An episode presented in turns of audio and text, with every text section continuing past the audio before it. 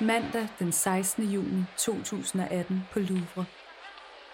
Du har som en ud af de knap 10 millioner årligt besøgende bevæget dig gennem Louvres utallige korridorer, oplevet kroningen af Napoleon og Venus fra Milo. Og nu står du foran Louvres hovedattraktion. Du er her for at møde en helt speciel kvinde. Mona Lisa. Men så sker det her. Af højtalerne på museet runger R&B-nummeret Ape Shit. En anden kvinde har gjort sit indtog på Louvre, og hun har fået følgeskab af sin mand Jay-Z. Byd velkommen til et af de allermest kontroversielle partnerskaber i 2018, når Louvre møder Beyoncé og Jay-Z.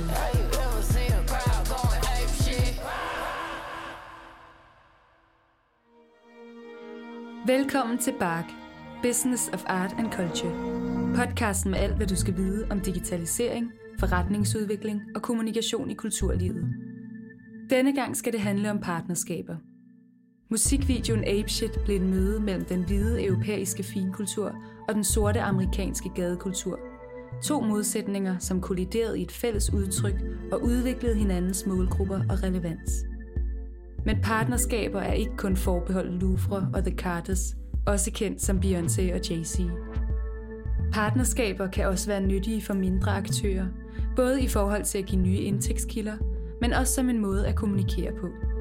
En mulighed for at nå nye målgrupper i en tid, hvor publikum er blevet mere immune over for traditionel markedsføring, annoncer og PR. Så hvordan laver man partnerskaber, hvis man ikke er Louvre eller Beyoncé? For at finde ud af, hvad partnerskaber kan, har jeg kigget på en industri, som længe har været gode til det. Jeg har derfor haft en snak med Strøm og Universal Music, som begge arbejder med partnerskaber til hverdag. Men først skal vi fokusere lidt på, hvorfor partnerskabet mellem Louvre og The Carters var så kontroversielt. Og her er nøgleordene brandværdi og kontraster. For at indgå i et partnerskab skal man nemlig kende sin egen værdi og sætte den i spil, eller på spil. Jeg har derfor haft en snak med Danmarks største Beyoncé-fan. Lektor på musikvidenskab på Københavns Universitet, Erik Steinskog, som fortæller, hvad strategien bag Beyoncés brand er. Mit navn er Erik Steinskog. Jeg er lektor i musikvidenskab på Københavns Universitet. Altså, den korte fra perspektiv i dag er at Beyoncé nok er verdens største popkunstner, og at Jay-Z er hendes mand. Men han har havnet lidt i skyggen av Beyoncé, som har gjort superkarriere fra Destiny's Child-tiden og til hun gikk solo i 2001, og blitt mer og mer synlig som toneangivende. Altså som, som en som i tillegg til å gjøre uh, øh, supergod popmusikk, også utvikler musikkvideoformatet, utvikler hva et album er, setter mengder av spørsmål av politisk og sosial karakter til popmusikk og dermed også blir en ikke bare en rollemodell, men en slags aktør for å tenke over spørsmål om popmusikkens relasjon til samfunnet. Hva det vil si å være en sort kvinne i USA. Så selv om hun er superrik, så får hun også en, en slags rollemodellslogikk for, for øh, uh, arbeiderklasse og ordinære mennesker som, som ser en sort kunstner som både har gjort suksess, men som også minner sitt publikum om hvor hun kommer fra og, og hvem hun er. Og netop evnen til at balancere mellem at være multimillionær popkunstner og rollemodel for arbejderklassen, er noget af det, der giver Beyoncé den status, hun har. Særligt blandt unge sorte er hendes popularitet stor, hvilket er en helt anden målgruppe end den Louvre normalt rammer. Jeg tror ikke Beyoncé og Jay-Z hadde vært et annet sted i dag hvis det samarbeidet aldri hadde funnet sted. Så jeg tror egentlig ikke de har hatt noen særlig gevinst på det i det hele tatt. Eller så tror jeg faktisk det er mest Louvre som har kunnet tjene på dette samarbeidet mye heller enn en Beyoncé og Jay-Z. Det betyr ikke at at Beyoncé og Jay-Z ikke får noe ut av det. fordi den, den går inn i den store skal vi si, Beyoncé-maskinen som, som, som er en referanse blant mange andre. Men de behøver den ikke jeg tror at de også er enormt kalkulerte i hva de gjør. Altså, de har full kontroll på, på mye av sin medieopptreden. Men jeg, jeg, har det litt vanskelig med å tro at det var et, et kalkulert At det ikke er noe relasjon til virkeligheten her. Men det eneste vi kjenner om privatlivet til Beyoncé og Jay-Z, det er det vi får se og høre på deres albums, det de velger å vise oss på Instagram, og det hele managementet slipper ut av, av materialet. Eh, de er enormt kontrollfreak når det gjelder fotografer på konserter og alt dette, der, der de vil ha kontrollen på det hele. Så man kan si de har et slags kuratert privatliv. Vi, vi, vi, vi, får se det de velger å vise oss, og så kan vi lage de historiene vi eventuelt vil, basert på det. Nummeret Apeshit indgår på musikerparets første fællesalbum og blev udgivet under parets fælles turné. Som med mange andre af deres tiltag var både albummet og partnerskabet med Louvre holdt hemmeligt indtil udgivelsen, noget der for andre kunstnere er næsten umuligt. Men som Erik Steinskog nævner, fremstiller parret sit privatliv med stor omhu, og på den måde sikrer Beyoncé og Jay-Z kontrollen over deres brand. Og netop deres stærkt positionerede brand som popmusikere er vigtig i denne case. Tre af nøgleordene til et godt partnerskab er nemlig, at det skal være relevant, troværdigt og ligeværdigt for begge parter. Og det er det kun, hvis man er bevidst om, hvilket brand man repræsenterer, hvem man henvender sig til og hvorfor. Det ved de hos Universal Musics afdeling for partnerskaber, som Michael Bøje står i spidsen for. Jeg hedder Michael Bøje. Jeg har været på Universal i 10 år, hvor jeg blandt andet har stået for udviklingen af vores forhold til erhvervslivet og brands og finde ud af, hvordan vi kan lukrere på hinandens øh, styrker. Man skal som brand nå derhen, hvor man kan være med til at facilitere nogle ting, som øh, fans ikke vil kunne komme i nærheden af uden brandet. Fordi så er det, man begynder at se positivt på, at de blander sig. Fordi i virkeligheden er det jo ikke artistens drenge- eller pigedrøm, når man står og synger i badet, at man skal lave store strategiske partnerskaber med kommersielle brands. Man vil komme ud med sin musik. Alligevel er partnerskaber en strategi, man hos Universal Music bruger på mange niveauer. Et af de seneste partnerskaber er mellem sangerinden Oland og møbelproducenten Bolia. Så har Oland netop øh, indtrådt i et kreativt samarbejde med møbelproducenten Bolia, hvor hun er kreativ direktør for en periode, hvor hun får lov til at sætte sit præg på deres kollektioner. Og Bolia omvendt hjælper Nana med at få hendes musik ud på nye måder, stiller nogle produktionsfaciliteter til rådighed, bringer nogle, noget økonomi ind i samarbejdet, som gør, at Nana kan få opmærksomhed omkring det, hun står for i markeder, hvor at Bolia er rigtig stærke. Så hvad er det for en tilgang, der gør, at musikbranchen er så god til at lave partnerskaber? Michael fortæller, at man skal lave partnerskaber med brains, der tilføjer noget ekstra til ens fortælling og gør det muligt at se ting i et nyt lys. Først og fremmest der er vi et artistrepræsenterende pladeselskab, som skal varetage artistens interesser på den lange bane. Så når vi indgår et samarbejde, så skal det kunne noget for artisten. Det vil sige, at øh, du får ikke en, en artist, vi repræsenterer, til at, at, at, at reklamere for et mærke, som han hun ikke kan stå inden for, som han hun ikke kan se sig selv bruge. Fordi det er allerede, altså det, det er noget af det, man, det er noget af det, musikken virkelig kan, det er, at man har et autentisk udtryk, og man har et troværdigt forhold til fans. Og det er også det, man som brand køber ind i. Det er derfor, man får højt engagement på det indhold, man skaber. Det er derfor, man kan få folk til at, fans til at dele de ting, man laver sammen. Øh, det er fordi, man værner om, om det autentiske og det troværdige udtryk. Og gør man det, så har det også relevans for fans. Og på den måde bliver det troværdigt, hvis man hele tiden har det for øje.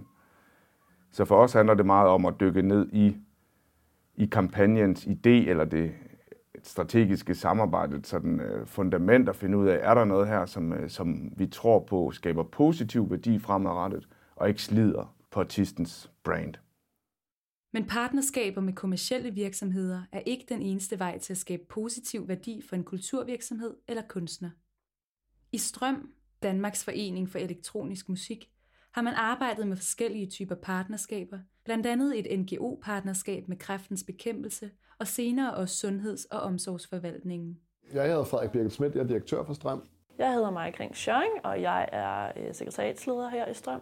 Øh, så helt konkret, så sad vi jo faktisk med en kommersiel partner og forhandlede Industrien, som de fleste, eller faktisk alle i musikbranchen, og sikkert også store del af kulturbranchen jo gør. Og øh, fik bare fornemmelsen af for det første, at øh, der var ikke så mange penge, som der var tidligere, men også at det var skiftet fra at være penge til varer. Og de varer, altså smøgerne, skulle vi, hvis vi ville lave et samarbejde, selv afsætte. Og det skulle vi jo gøre, som de selv anbefaler os, med frivillige. Altså vi kommer med en vogn, jeres frivillige sælger de her smøger, og øh, for det første var der noget økonomisk rationale i, at vi kunne se, at tiderne var ved at ændre sig, ikke til det bedre, men også noget andet i, at vi samtidig på det tidspunkt havde lanceret og haft kørt et stykke tid et, et projekt, der hedder Strøm til børn, hvor vi i 4., 5. og 6. klasse over hele landet underviser dem i at lære at lave musik. Og det blev bare sådan hurtigt sådan etisk moral stillingtagen til det også med, kan vi det? Bør vi det? Altså stå og skubbe smøger over disken den ene dag, og så bagefter være en 4. klasse og sige, at de skal lære at lave techno. Og øhm, den sprang sådan hurtigt i øjnene, og en af de overvejelser, vi gjorde så sådan, hvad det modsatte så var, er at få tobakspenge. Og prøve at vende den lidt på hovedet, i stedet for bare at give op eller lade være. Det var så sådan, hvad så, hvor ligger antitobakspengene? Og det er jo ret tydeligt, at dem ved de fleste, der kigger på budgetter i kommuner og stater, og fonde, at dem er der bare ekstremt mange flere af, end der nogensinde kommer til at være til kultursektoren, som jo er blevet pisket i bund. Og det gjorde så, at vi så havde et hookup til kraftens bekæmpelse og tog ud og besøgte dem på Østerbro, som vi åbnede døren med det største smil og sagde, gud, hvor er det fedt, der endelig er kommet nogen fra kulturverdenen. Vi undrer os i overvis over, hvor de blev af. De kunne selvfølgelig selv have inviteret, men øh, de har rigeligt at lave sikkert alt muligt andet. Så vi vil bruge indenfor på alt nærmest. Altså sæt jer i bedste stole for den bedste kaffe og bedste chokolade, fordi nu skal vi snakke. For jeg kunne mærke, at deres behov var også meget konkret at prøve at retænke måden, man tænker kampagner på i forhold til unge. Vi, jeg er 42, jeg har selv oplevet den her Nikke Nej-kampagne med den pegede tommelfinger i folkeskolen, og fuck da det. Altså, det, det hjælper da ingenting. Og det sagde de jo også, og det var de klar over på det tidspunkt, at der kunne de jo godt se, at der var det begyndt at stige igen, og det gør det jo faktisk fortsat, især blandt unge, kommet flere ryger. Men også, at vi kunne øh, se det i lidt større perspektiv. Altså, det kunne også blive øh, noget konkret forskning, altså noget data. Og det var noget det, de havde svært ved at få adgang til. Altså, hvordan er det, at man konkret samarbejder kultur- og musikbranche med tobaksindustrien. For det er ikke noget, man bare lige finder, fordi øh, det er data, som, øh, som enten er klausuleret i form af kontrakter, eller noget, der meget fungerer sådan internt butikkerne imellem, og øh, det har de haft svært ved at få adgang til, og vil gerne vide mere om. Så uden at skulle lege industrispionage, så fortalte vi bare, hvad vores oplevelser var, men også konkret spurgte om, hvad de gerne ville, og prøvede at finde en vej frem til det, og det var sådan set sådan, det startede. Mm. Altså, det var ikke pengene, der lukkede os øh, til at lave det her projekt, fordi at første øh, festival, vi ligesom øh, i gang satte det her, der var det egentlig de overvejelser, som Frederik lige skitserer her. Øhm, øh, og egentlig bare basically at droppe vores partnerskab med tobaksindustrien og ikke sælge cigaretter til vores arrangementer. Når Beyoncé og hendes otte danserinder danser hånd i hånd foran kroningen af Napoleon, understreger hun et af nøgleordene i Apeshit-partnerskabet, nemlig kontraster.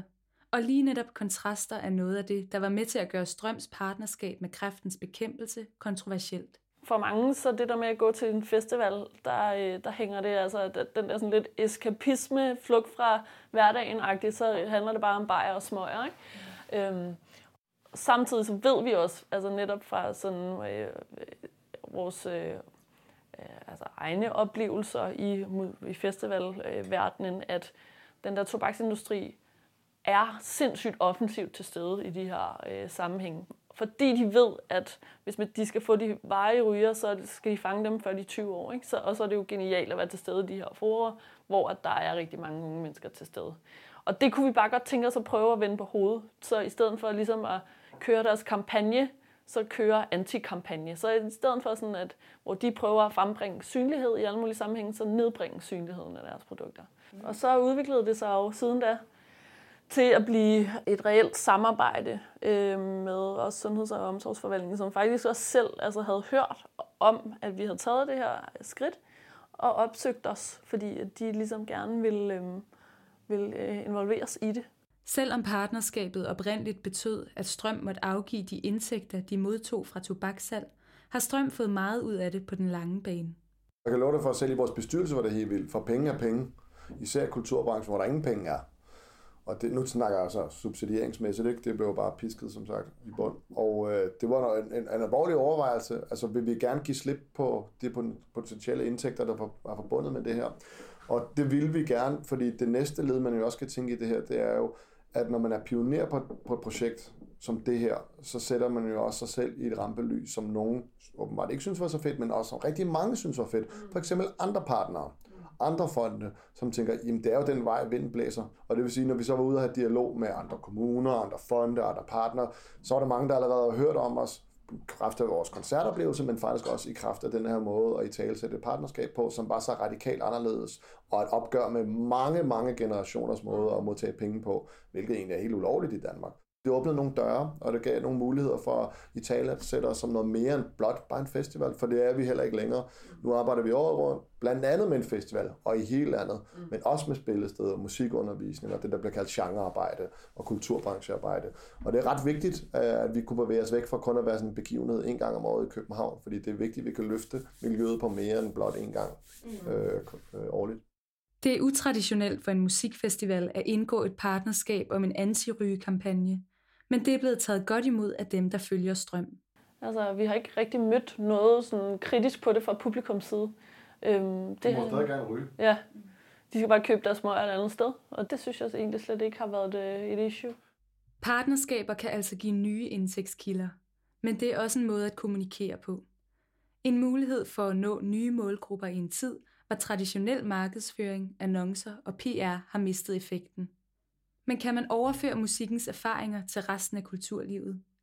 Det vurderer Martin Buk Hegård, partner i Bark Scandinavia. Jeg hedder Martin Buk Hegård, og jeg er partner i Bark, og jeg har fokus på partnerskaber og kommunikation. Partnerskaber er et værktøj, som alle kan bruge. Helt grundlæggende så leder virksomheder og brands efter indhold, kanaler, begivenheder, influenter, faglighed, øh, spændende fysiske rammer, og frem for alt så leder de efter gode og ægte historier, og alt det finder vi ude i kulturlivet, uanset hvilken gren af kulturen vi er i. På den anden side, så kan kulturen få glæde af den rækkevidde og den faglighed, som virksomhederne har. Der er mange, der fokuserer på kommersielle partnerskaber, hvor man med det samme har økonomi i aftalen, men det kan også give mening at fokusere på partnerskaber, hvor man går sammen om at kommunikere noget, øh, og det kan være med til at styrke øh, besøgstallet i en kulturinstitution. Så derfor så er partnerskaber noget, der kan styrke økonomien, men det er også en måde at tilrettelægge sin kommunikation på.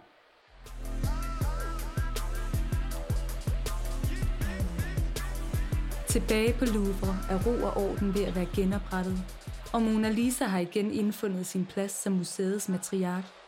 Men kigger man godt efter, vil man alligevel se, at partnerskabet har haft betydning for Louvre – efter offentliggørelsen af Apeshit-videoen oprettede Louvre en visitor trail med de 17 kunstværker, som indgik i musikvideoen, og det har lukket en helt ny gruppe besøgende til museet, nemlig de personer, som følger Beyoncé og Jay-Z's arbejde.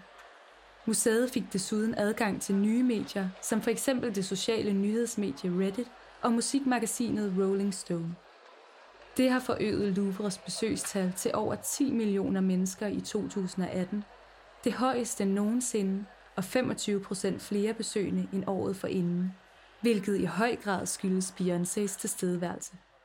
Hun benyttede anledningen av at hun kunne bruge Louvre til at åbne nogle konversationer inden for museumskuratering om hvilken kunst er det på væggen her, hvem er publikum, hvor er det rasialiserte publikum, er det bare ældre hvide mennesker som går i museer? Disse spørgsmålene fikk hun også stilt der, og de spørsmålene tror jeg at Louvre og andre museer gjør fornuftig å tenke over.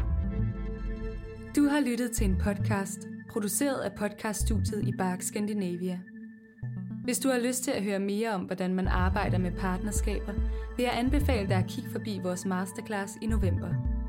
Her kan du møde Martin Buk Hegård, som vil dele indsigter fra ind- og udland om partnerskaber og nye kommunikationsplatforme. På vores hjemmeside finder du information om masterklassen, og her kan du også læse og høre meget mere om partnerskaber. Husk at tilmelde dig vores nyhedsbrev, hvis du vil være sikker på at få bragt vores podcast direkte til din indbakke. Og tøv ikke med at tage kontakt til os, hvis du har en opfordring til en god podcast case. Tak fordi du lyttede med.